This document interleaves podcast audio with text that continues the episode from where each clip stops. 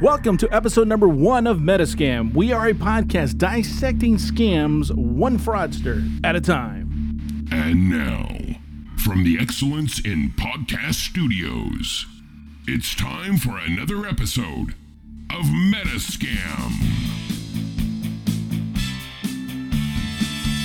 We're breaking down scammers' approaches, their tricks, and misdirections, and other tools they use, and we present you with our direct analysis. This is Andy.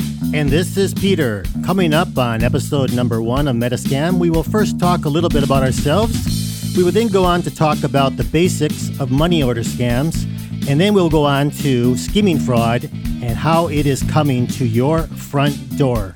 The information presented in this show is based on personal opinion and should be taken as such. Consult your personal attorney before making any financial decision.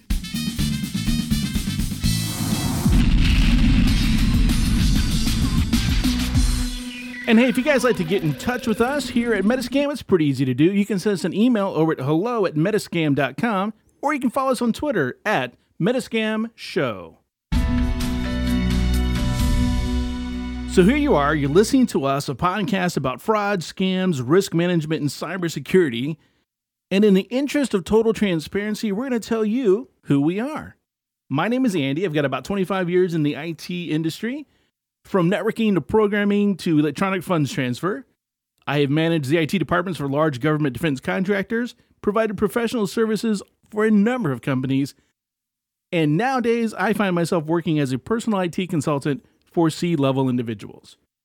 And the brains behind all of what we're doing here at Metascam is my good friend Peter. So, Peter, tell us a little bit about you.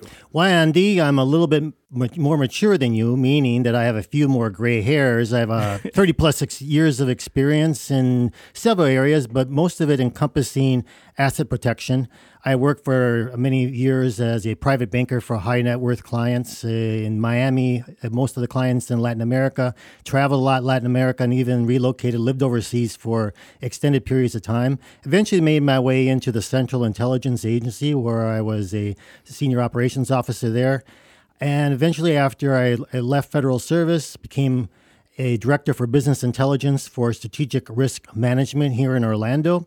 In addition to that, I'm an adjunct professor at Webster University in the Masters of Cybersecurity program. I'm a certified fraud examiner, certified protection professional, and I have a passion for all things being social engineering. All right, I'm going to you know, jump in on a key word there uh, outside of that impressive uh, resume there, my friend. Social engineering, how does that relate to scams these days? Well, very closely related. First of all, a lot of people, when they think of social engineering, they think exclusively cyber security. It does have a direct implication in cybersecurity, but social engineering has been around well before Al Gore created the internet. it really has. And actually, what a social engineer does is practices the art of manipulation being able to leverage vulnerabilities and motivations of human beings to get them to do something that might not be in their interest, but it definitely meets the objectives of the social engineer. So it's the same thing with a scammer or a confidence man or confidence scam, or we, we call them con men. So it all comes down to the same thing. They will prey upon the victim's vulnerabilities and motivations. We typically think of vulnerabilities as some things that make us weak most significant vulnerability in that regard is an individual's uh, ability to trust or tendency to trust others. In our society, we tend to trust much more than distrust. I when I grew up, I was taught trust everyone until they give you a reason not to trust them. And I had learned a lot of uh, hard lessons in life, especially when I moved overseas for the first time. I won't mention the country where I moved to, but when I got there, I had this tendency to trust everybody. And I got burned so many times. And it came down to eventually realizing that in that particular culture, you trust only those who are close family members and or people that went to school with you from nursery school on the way up. Everybody else was the rest of society and you don't trust them and or you take advantage of them. So uh, what I typically do, my model is always verify before you trust. So that's like the the inverse of Reagan's popular trust but verify. You verify then trust. I like this. So that's part of the vulnerabilities that uh, a scammer will take advantage of an individual's natural tendency to trust things that are put before them. The other thing a scammer will try to leverage is going to be a motivation. Okay, and motivations we have a lot of different types of motivations. Uh, Andy, I'm sure you you're motivated. What are some of the motivations that maybe pop in your mind? Oh, I'm going to go with uh, a real easy one money. I want to, you know, everybody wants to make a little bit of money on the side somewhere. Absolutely. So it, it, might be you think, well, I want a new house, or I want a nicer car, or I want to be able to go take a vacation to Tahiti. But money is the money is the objective that will help you obtain those type of goals. So the scammer will take advantage of the motivations that people are looking for, in particularly money. Okay. Well, money being a huge one, like you just said, there is a current scam going around. It's been around for a while, and that is the money order scam. And that's where, through whatever means, and it's always very creative means, you'll have somebody who is selling something, someone who's buying something, and that buyer is going to issue somebody a fraudulent money order. And then the person who receives that check or that money order takes it to the bank, deposits, deposits it into their bank, completes a transaction thinks thinks everything's great, thinks everything's fine. A couple days later, up to a week, sometimes up to two, depending on the financial institution, that money order comes in as a fraudulent money order, as a counterfeit. There is no money that is being drawn on, so it bounces, and the person who deposited that check is now on the hook for whatever that check was. So there's some examples of these, Peter, that I've seen. Uh, can you go down some of the examples that we've got here? Well, actually, one of them is the excess scam. One, one really good example of that is the mystery shopper, and I'm sure a lot of the audience has heard about mystery shopping. If you were to look in any publication, any news magazine, uh, or newspaper, there's a section where job opportunities, and a lot of times you'll see mystery shopper. Now, it does not mean that all mystery shoppers, uh, these these ads are scams. No, no, no. There are some very legitimate ones, but uh, buyer beware because there are many of them that are uh, scams. My wife actually, about four years ago, she was looking for some outside employment opportunities, and and uh, she thought going shopping would be cool. And who doesn't like to spend a few hours in a, in a mall and give, be given money to actually go and buy things and, and fill out a survey about what the experience is like? So she sent in actually a query. They had her fill out a small bio, basically a resume and when she sent that in, they immediately sent a letter to her congratulating her for being selected in their mystery shopping program, told her that she would be given a number of assignments, and he actually levered, laid out a first assignment for her, and it included a nice check of about $5,000 what they said is this will be in compensation. Part of it is in compensation for the first uh, assignment. Maybe about $1,100 was for the first assignment. The rest of the money she needed to forward on immediately via a wire transfer to another account. It didn't really go into a great explanation about why she needed to forward this money, but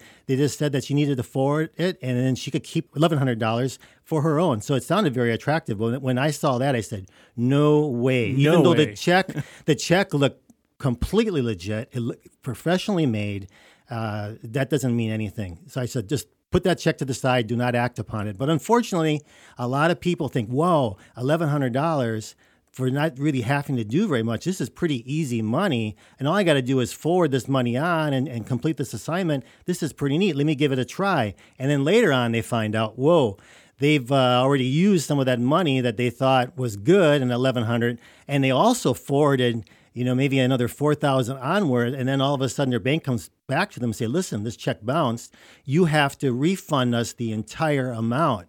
So that can be a considerable amount of money that they're out of.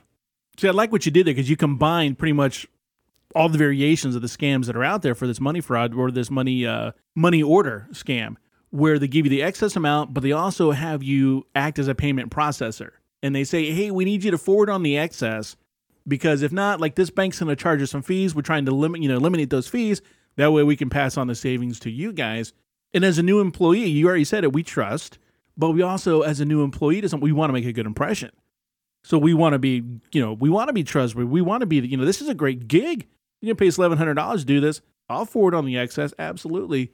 And like you said, then the bank comes back for the entire five grand and now you're on the hook for five grand. Yeah, and the scammers don't necessarily, uh, they're not counting on everybody to do this. If even 5% of the individuals that make the query with expressing interest in mystery shopping, if only 5% of them actually go forward and deposit that check, that's still a great success rate for the scammer. One, another vari- variation of this, instead of going out and being a mystery shopper in a store like Walmart or Kmart or some other store, they might ask you to go directly to Western Union because they are testing the services, the quality of, West, of Western Union. And so, yeah, let's say, for example, they give you $5,000 check. Uh, we'll let you retain uh, 900 or 1000 and forward the, the $4,000 immediately. And that is actually the survey that you're conducting, the services of Western Union. You forward on this 4000 you complete a survey, you send that survey back to the scammer, your, your client, and then later on you find out that that transfer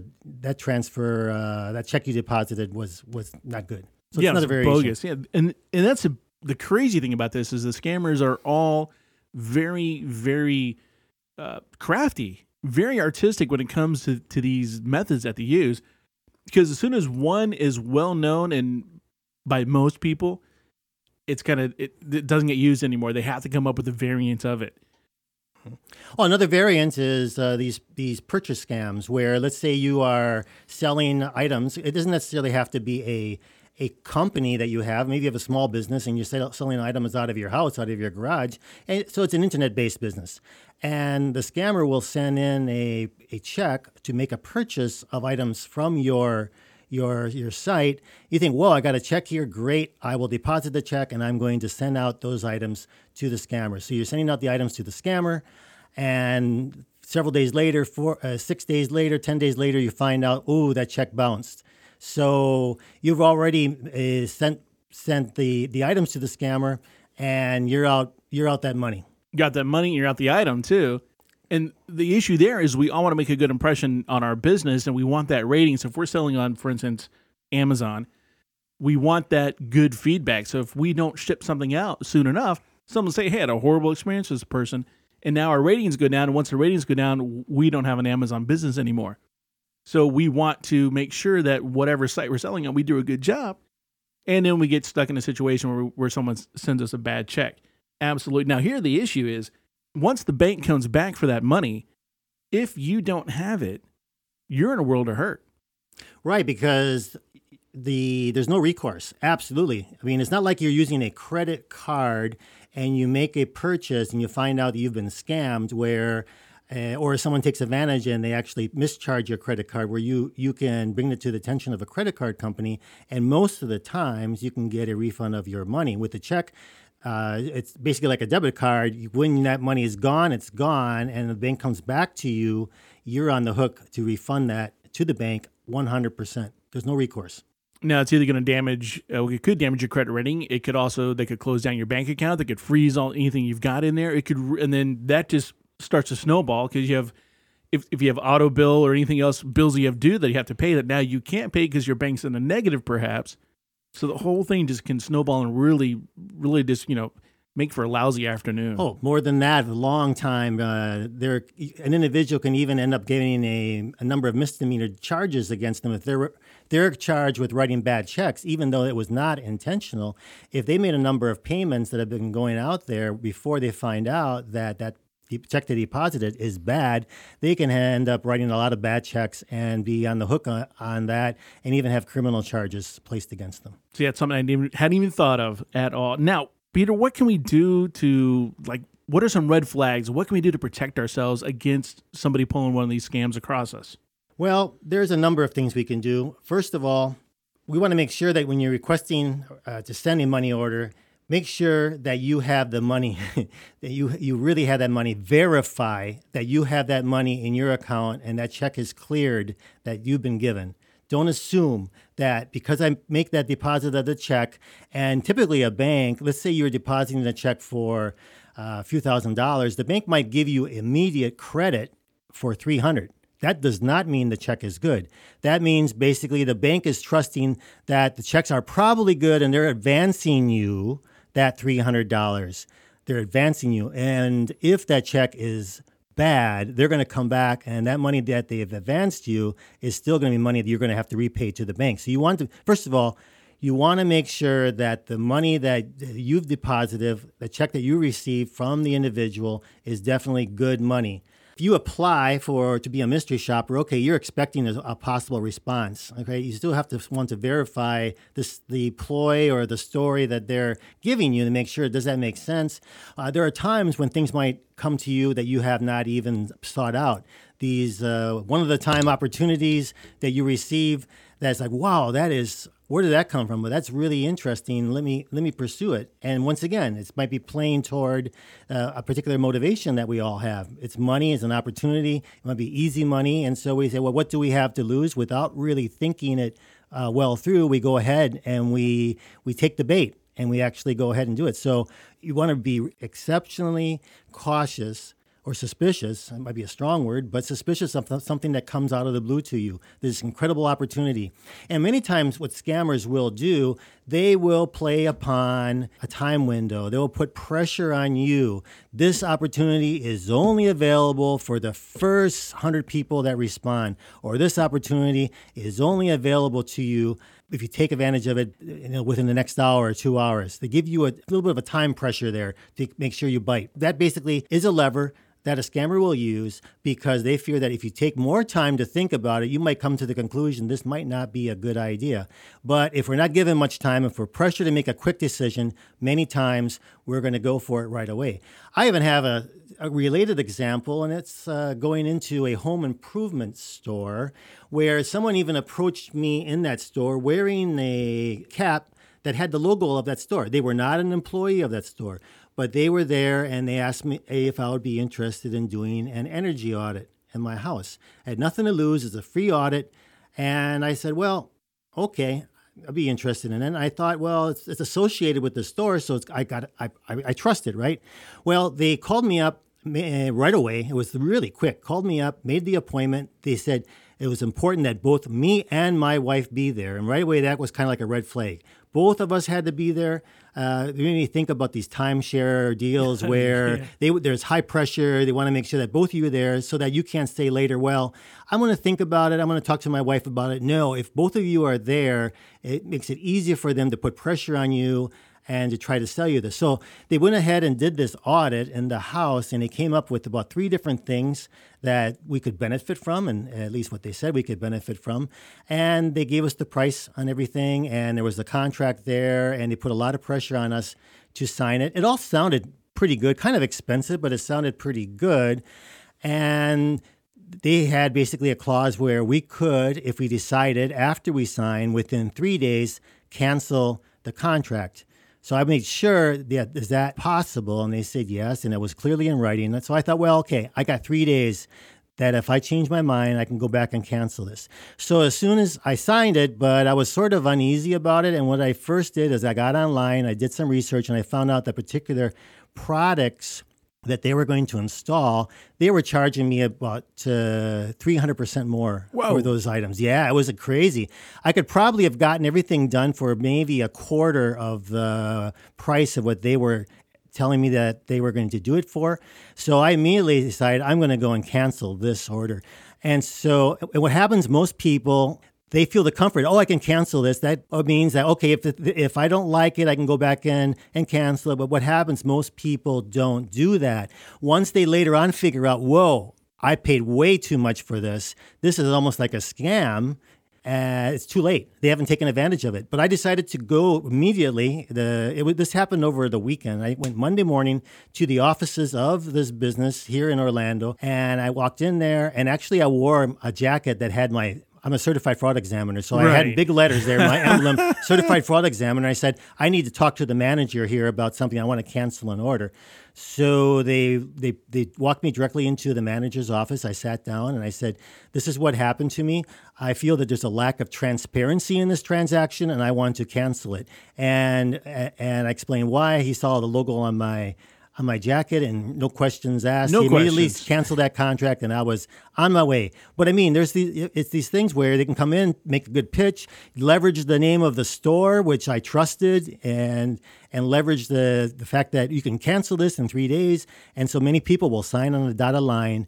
And if they don't think about it, if they don't verify, they can end up being scammed. Now, one of the things you mentioned there was the fast response. Um, both you got the call from the gentleman in Home Depot right after you talked to him, and then the other one was uh, your wife when she applied for the uh, mystery shopper. She got a fast response. To me, that is a huge red flag. Nothing is that fast unless somebody, unless they're really trying to close something. I like kind of cruising Craigslist, and I'll find these jobs applications they have, and if it looks like a scam, I'll take the bait. I want to, you know, examine this whole routine that they've got.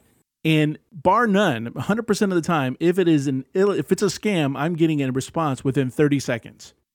I'll submit an application or I will hit it, you know, reply if you're interested, and then it's an automated reply. Boom, it's back to me in no time that they're extending me the offer. All I have to do is fill out this little paperwork or or do something. And that is always to me a huge red flag. That that speed. Nothing nothing legitimate works that fast.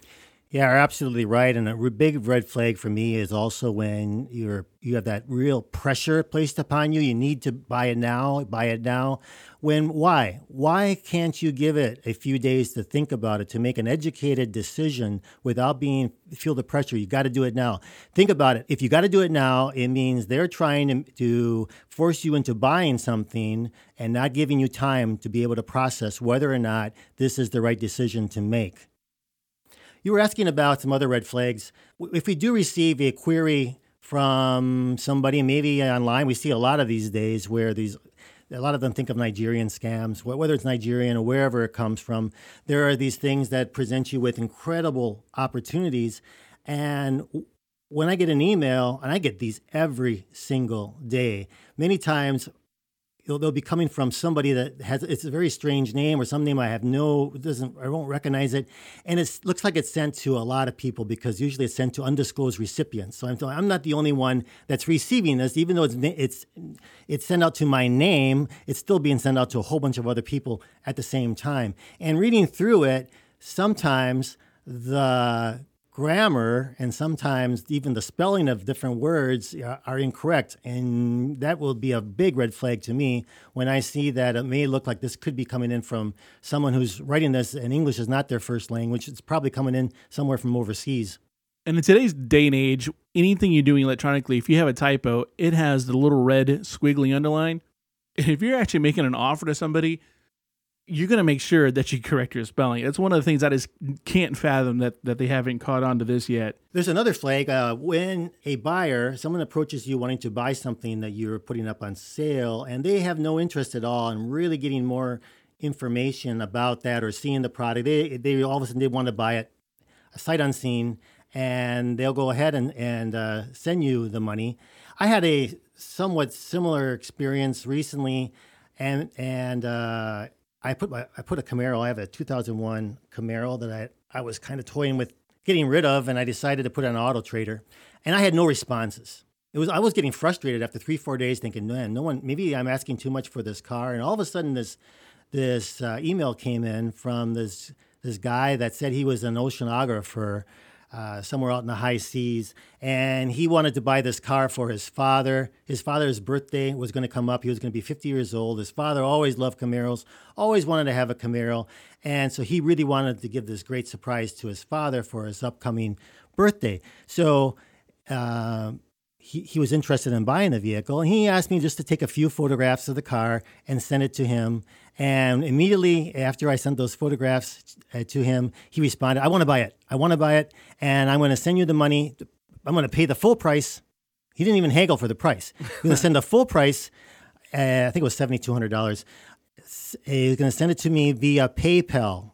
And I'm thinking, I didn't have too much experience with PayPal, but I'm thinking, well, okay, that's like money in the bank, right? I'm thinking he sends me the, the money via PayPal. And he said, once you get the PayPal, after I confirm that I received that money, he will send somebody out to pick up the vehicle. So I thought that sounds pretty safe, right? And then I got online. I wanted to verify. Got online and I found that that was a very common story. The same thing, oceanographer that wasn't able to come to actually see the car or the merchandise, but wanted to go ahead and buy it as a gift for some family member. And I also saw that actually having that money in PayPal does not mean any guarantee that that money is legit, that that's going to stay there. That can be pulled out by by the buyer at any time at, the, at their request, and And I decided when I saw that not to even respond any further because it definitely was a, a scam that I was not even aware of until I did some research. So I think uh, uh one of the things that we get hit by new things every day. People are so creative. But most of the time, as long as you're not the very first person being hit with a very creative scam, many times there will be examples of that online where you can find out, yeah, that scam has been practiced and someone has reported it somewhere else. So, one of the first things that I would recommend if something seems a little bit different, go ahead and do some online research and you can, you're going to find out if it's a scam, you'll probably find out there's other examples of that same thing. Yeah, some of the variants you have on that very same one is the roommate scam, where you say, "Hey, I have a room for rent, or I want to split my apartment with somebody else," and you'll get someone who says, "Hey, I need a spot. I need an apartment in Orlando where you're at. Uh, I'm a traveling model, is always what they say for some reason. And I'm only in town like once a month. I'm only going to need it really one weekend in a month, but I pay you the full price. I'm going to send you a check. Yes, it's for more. Uh, do me a favor, just leave that in my room and just, or send me the keys or whatever they're going to do. Completely fraudulent. Same thing. Horses. You trying to sell a horse? They'll get you there too. It's the same scam with the horse where they, you know, they don't care enough about, they don't know enough about the horses, but they'll send you the full asking price. And and you mentioned PayPal. PayPal is a fantastic service. However, PayPal always sides on the side of the buyer. They have buyer protection, which is fantastic. It's phenomenal. So all your guy had to do was wire you the money or PayPal it to you, send somebody over, probably himself, pick up the Camaro, and as soon as he hmm. is out of sight with those keys, he's hitting PayPal and saying didn't buy it, wasn't as described, wasn't wasn't whatever the order. He didn't have to tell him why. He just says I didn't want it, want my refund. PayPal refunds the money. You're out the money. You're out of car. I still have that car actually, and it's for Congrats. sale. So if any of the listeners want to buy it, I'll be happy to sell it. But I want to verify that the money you sent to me is legit. Yeah, Andy, you mentioned this thing about the rental scams, and yeah, the other side of it was I have some friends uh, in Miami, and they told me about a close friend of theirs who actually were looking for a rental property on Miami Beach. And you know, properties there, rental properties are very uh, expensive, South Beach actually. And they happened to see this property that was like way under the market value or price for rental. And so they were very interested.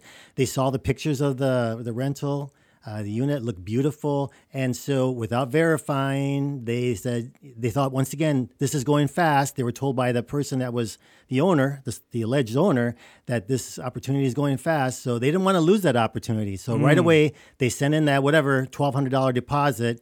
And they found out later when they were trying to go there, verify it, it was too late. Their deposit was gone and they were without an apartment. Oh, man. That's horrible. That is absolutely horrible. So, you have to be vigilant at all times. If something does seem too good to be true, it probably is. That's an old saying, but it holds true. And always be aware if someone's asking you for any kind of sensitive information. If they want to know your bank account information, if they want to know anything about you, uh, you already mentioned the fact like, hey, I want you you and your wife there, so no to take away that that out.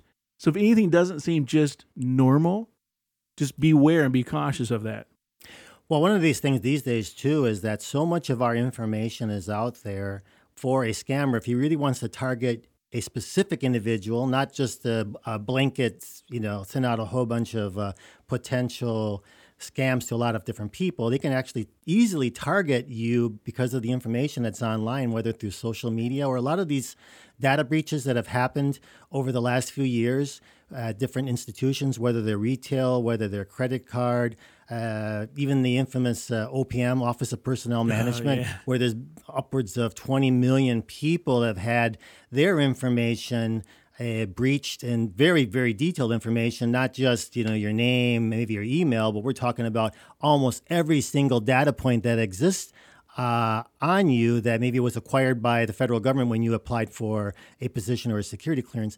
Uh, a lot of the med- Medicare, I'm sorry, medical companies, insurance company, medical assistance companies have had their data centers breached, and there's a lot of information. Think about if you're you have insurance and you go to the doctor, what kind of information does the doctor have on you? When you fill out that initial form, you're filling out your name, your address, your employer's name, your telephone number, eh, emergency contact information, your payment, your credit card information, your social security, everything's there. And with these breaches, having a scammer having that information, they can really tailor a scam to make it sound like wow, that is an opportunity that just fits in perfectly with with what I'm pursuing or my lifestyle. So they can more and more begin to tailor tailor the schemes to better bait the particular individual to take that to take the bait and to, and to accept that scam.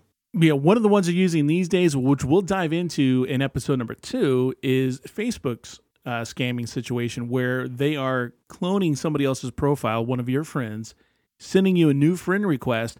You look at that profile, it's your friend's profile. It looks just like it. So you say, well, something's going on, I'll accept it. Then they instantly start chatting with you and they'll say something along the lines of, "Hey, I have a new phone number, or I have a my private text line. I need to send you some information. I don't have your phone number on me. Can you give it to me?" And before you before you think about it, you're like, "Oh yeah, something's going on. Something okay." And you give them your phone number. Now they're hitting your your phone, asking you for money, doing something else, and before you know it, it's gone. But we will dive into that one next week. But always, folks, you always have to be vigilant, be aware. If something sounds too good to be true, it is and always, always take your time in making decisions.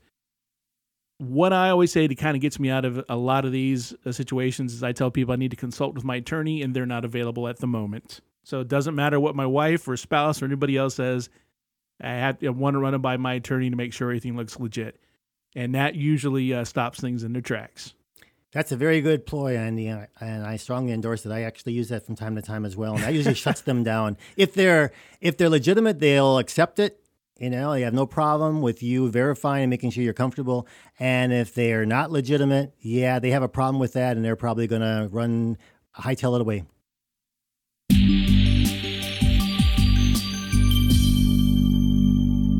You know, something that doesn't need to hightail it away are skimmers. You don't need to have a person present for these things. So these are pieces of hardware that'll sit right on top of a credit card slider where you slide in your credit card like at a gas station, a convenience store, wherever you use your credit card.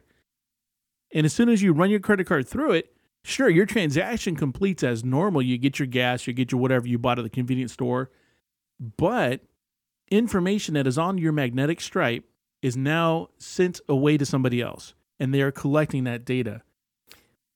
Actually, the thieves then what they do is they clone they clone that credit card or they clone that debit card, and if it's a debit card, they can drain every single penny that's in your bank account and you have no recourse for that really. For the credit card, they can just start racking up all kinds of charges, and depending on the type of software that your credit card company has, if they're able to see that there's some anomalies here and shut that down real quickly, that's great. But sometimes there might be some tremendous charges on there that will have to be worked out. And, and fortunately, with a credit card, you'll usually have some recourse with the bank, maybe not have any liability or maybe very small liability, assuming that you haven't been negligent.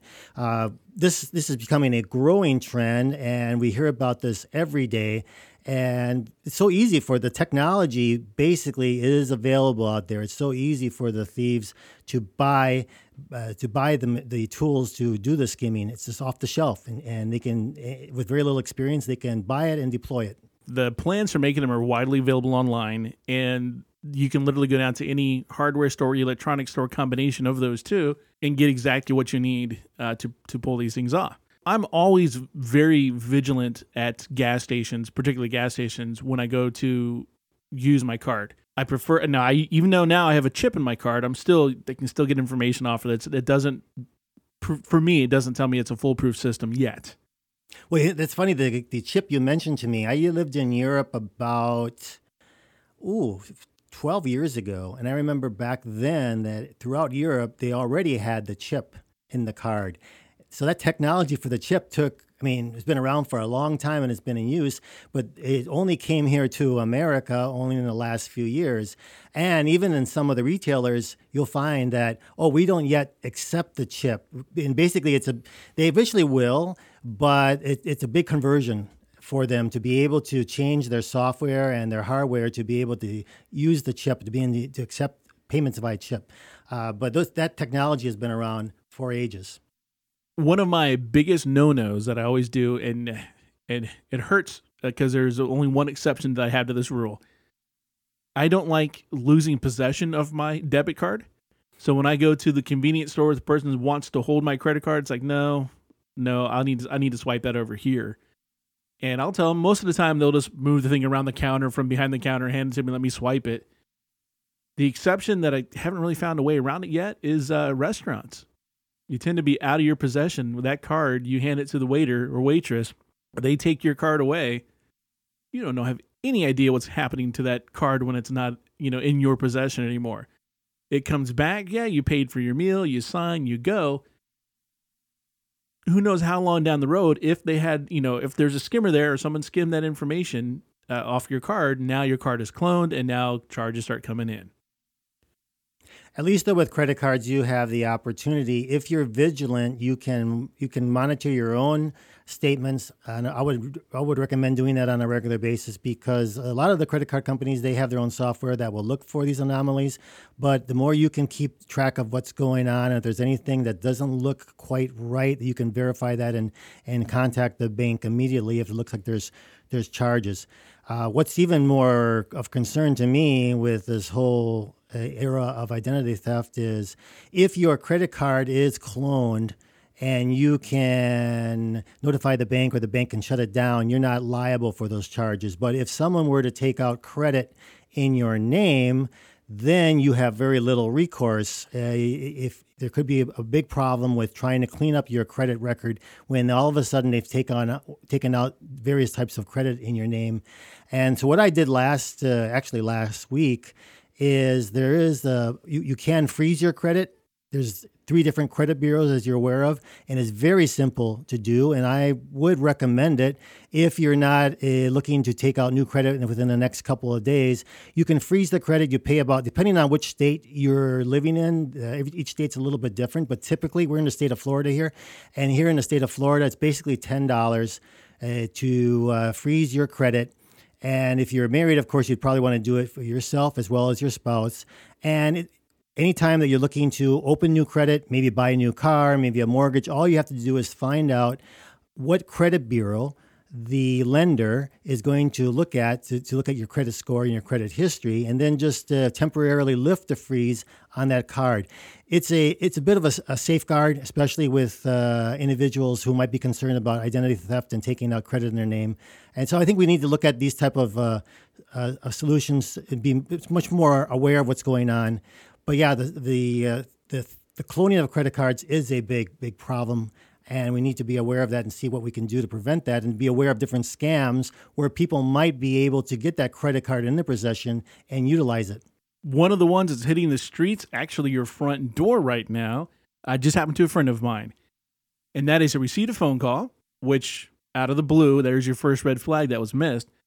And the caller said, Hey, congratulations. Uh, one of your friends has bought you this nice wine box or wine gift box and we have our courier out on the road right now, headed to your location. Just wanted to make sure that you were home, so that uh, when you when when he got there, he wasn't leaving this out on the front porch.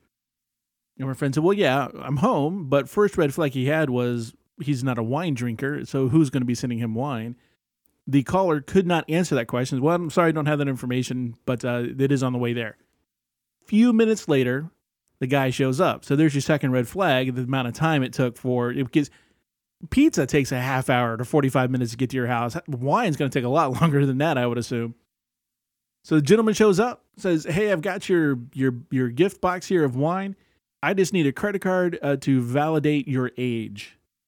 So this was the third red flag. Number 1, you're losing possession of a card and credit cards aren't used to validate age, at least not in this country. So that's not going to tell somebody's of age, 21 or older, uh, to be able to drink in order to, you know, the credit card's not going to give them that information. So at this point, there were enough red flags from a buddy to say, you know what? You can't tell me who the gift is from. You showed up unannounced, and now you're asking for my credit card. I don't think I'm going to comply with the rest of this. Uh, I'm going to refuse the gift and have a nice day. However, had he gone through with it, that person is holding a portable skimmer in their hands that looks like something that's going to you know you'll swipe it it'll come back with beeps and boops or who knows whatever. You go, all right, you are of age. Obviously, looking at the person, this guy, you can tell he's of age. So that would be a very easy uh, mark. So to come in and go, all right, now that person just walked away for a bottle or a box of probably really cheap wine, just walked away with your credit card information. and who knows what they're going to do at that point in time. Now they have your name, they have your address, they have a credit card of your information or a copy of it. It's all the uh, all the fixings there for identity theft right there, right at your front door. So you don't even have to be online or be anywhere that might, you know, avail avail of scammers to you. It's coming to your front door. What's even more scary, there is technology out there where the skimmers don't even have to have possession of your card. If they get close enough in proximity to your card, they can lift that information off the off of that card. So what some people what's becoming a little bit more known and what people start to use are these protective devices uh, like like uh, pouches where they can put their sensitive credit cards into when they carry them. I can't remember the name offhand. It's RDIF. It's a technology that basically uh, prevents uh, anybody to be able to penetrate that material to actually be able to read read those cards and that provides a bit of a safeguard. You mentioned that. I happen to have one. oh, you do? Oh, yeah, I have the aluminum wallet one that uh, it is, you're supposed to put all your credit cards in the aluminum wallet, and that protects it from being the, the RFID scans. It prevents them from going in there. There are much, this one's kind of a bulky one.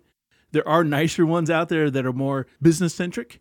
Well, this is empty, so you're not using it. So why? Uh, because why I only, you have it? I only take it with me to when I go places. So Okay. yeah, I'm not going to hand you my credit cards. I mean, come on, Peter. I mean, it wasn't empty. Wait a minute, I had four credit cards. What? No. yeah, these things are great. They're a little bulky, uh, but they do they do a good job. I guess they do a good job. I have no way to, to test this that it does a good job or not. Just I'm trusting that it does a good job. Actually, I just came from a conference last week in Nashville, uh, Association of Certified Fraud Examiners, and they gave us a, everybody who attended. They gave us a really cool backpack, and it actually had a label there saying that uh, it had that particular material in in the in the design. And so that it would protect anything you had inside from, from anything being uh, tried, attempted to be skimmed. Wow, that's cool. And you know it's legit if it came from that market, Absolutely. from that conference. what are some tips you can give people to kind of help them prevent their credit card or debit cards from being lifted or stolen or duplicated? Well, first of all, I would not give my credit card or debit card freely to anybody unless they had a really legitimate reason. You trusted that this this person was not going to do something with that card. Especially, I would not give it to someone who just comes to the door unannounced. I, I'm probably the the most rude person on the block because I usually don't answer the door if anybody rings the bell or knocks on the door unannounced. Um, my wife usually feels a little bit bad about that. We, she might take a look out the window, but typically we don't go to the door because there's a lot of other individuals that were going to come and they might they might be trying to sell you legitimate services. I'm not saying that they're all scammers, but a lot of times there's people out there trying to sell different, you know, home improvement services or lawn care services or someone that's coming from some charitable organization. And there's, we'll probably talk at a future date about charity scams, but there's a lot of scams going out there. Uh, and they take advantage of your tendency to want to be able to help other people or help other causes. And if you see some youngster there that's asking for money to promote their group because they're going to organize a trip and, and help their school or help their sports team, you naturally have this tendency to want to want to help them. Uh, but and I'm not saying that these are all scammers by far. I'm not saying that at all. But you want to try to verify as much as possible. If someone comes to the, to the door offering something, I want to look for what kind of verification. What can you show me that you have to verify who you are, who you say you are, and and what your organization is about.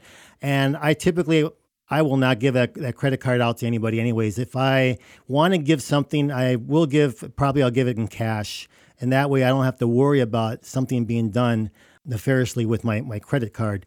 Um, another thing is that you mentioned earlier, Andy, when someone says they want to see the credit card for verification, uh, it's okay if someone wants to see your driver's license for verification. And driver's license is the principal document for, for verification, but not your credit card. That's not a reason. A credit card is actually to charge you for a one-time purchase or potentially multiple purchases, uh, legitimately or illegitimately.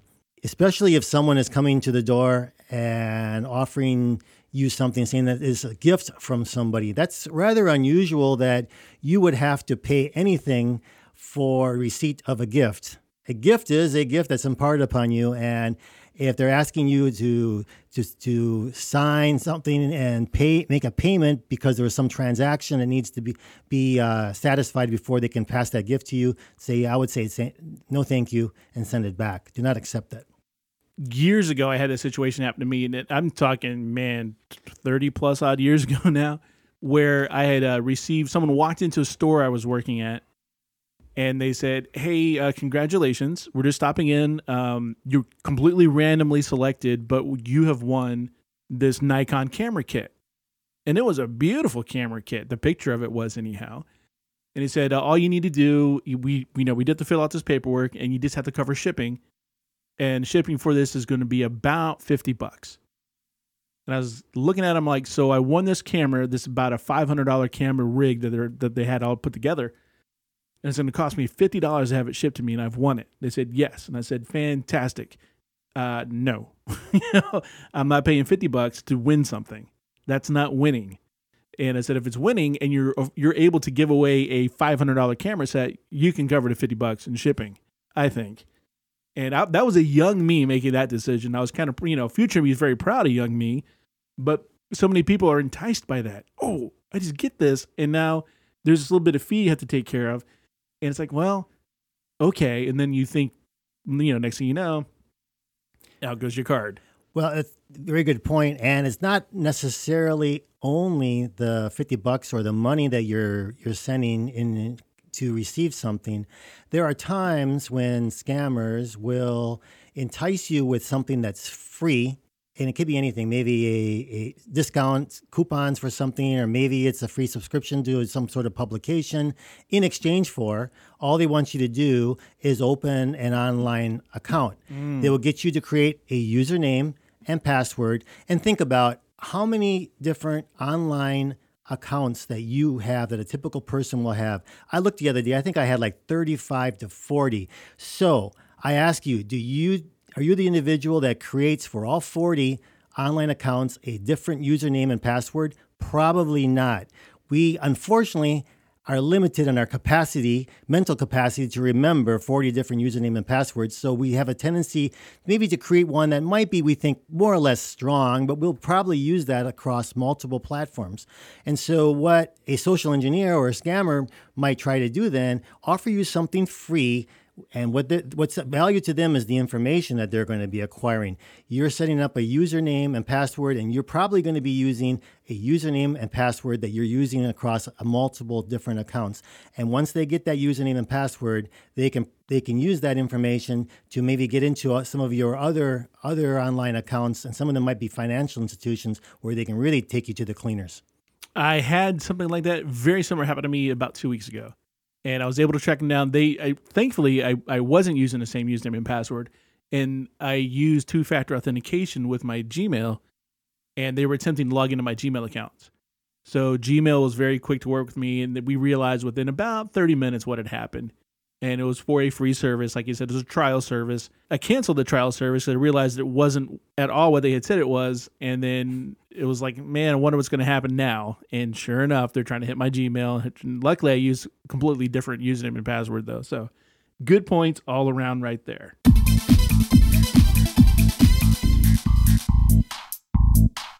You know, one place that is completely secure is Amazon. Although they have had some issues in the past, they're really good at fixing anything that does come up, especially for shopping.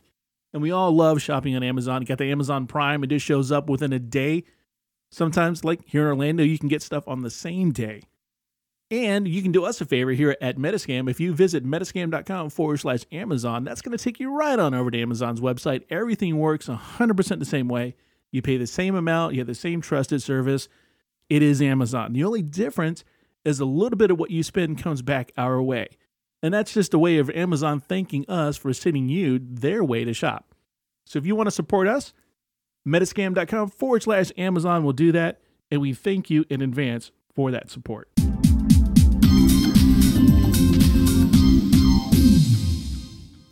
Now, Peter, you have the wonderful distinction of doing this stuff full time. So, could you tell us a little bit about what it is that your company offers?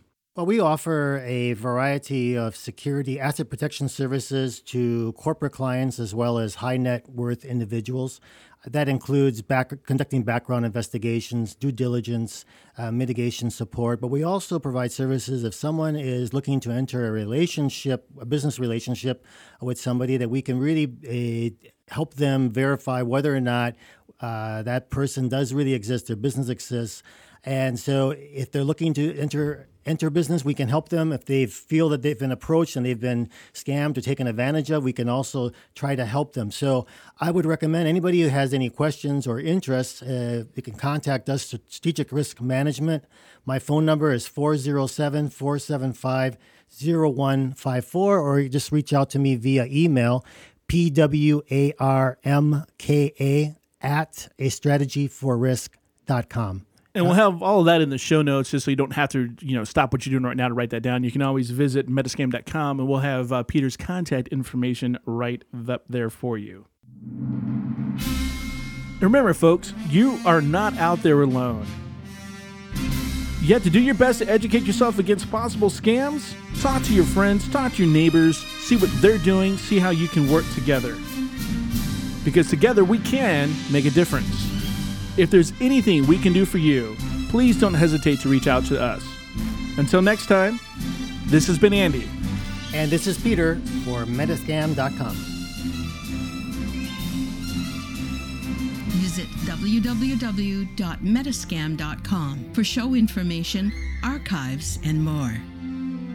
Want to get in touch? Follow us on Twitter at Metascam Show or email us at hello at metascam.com.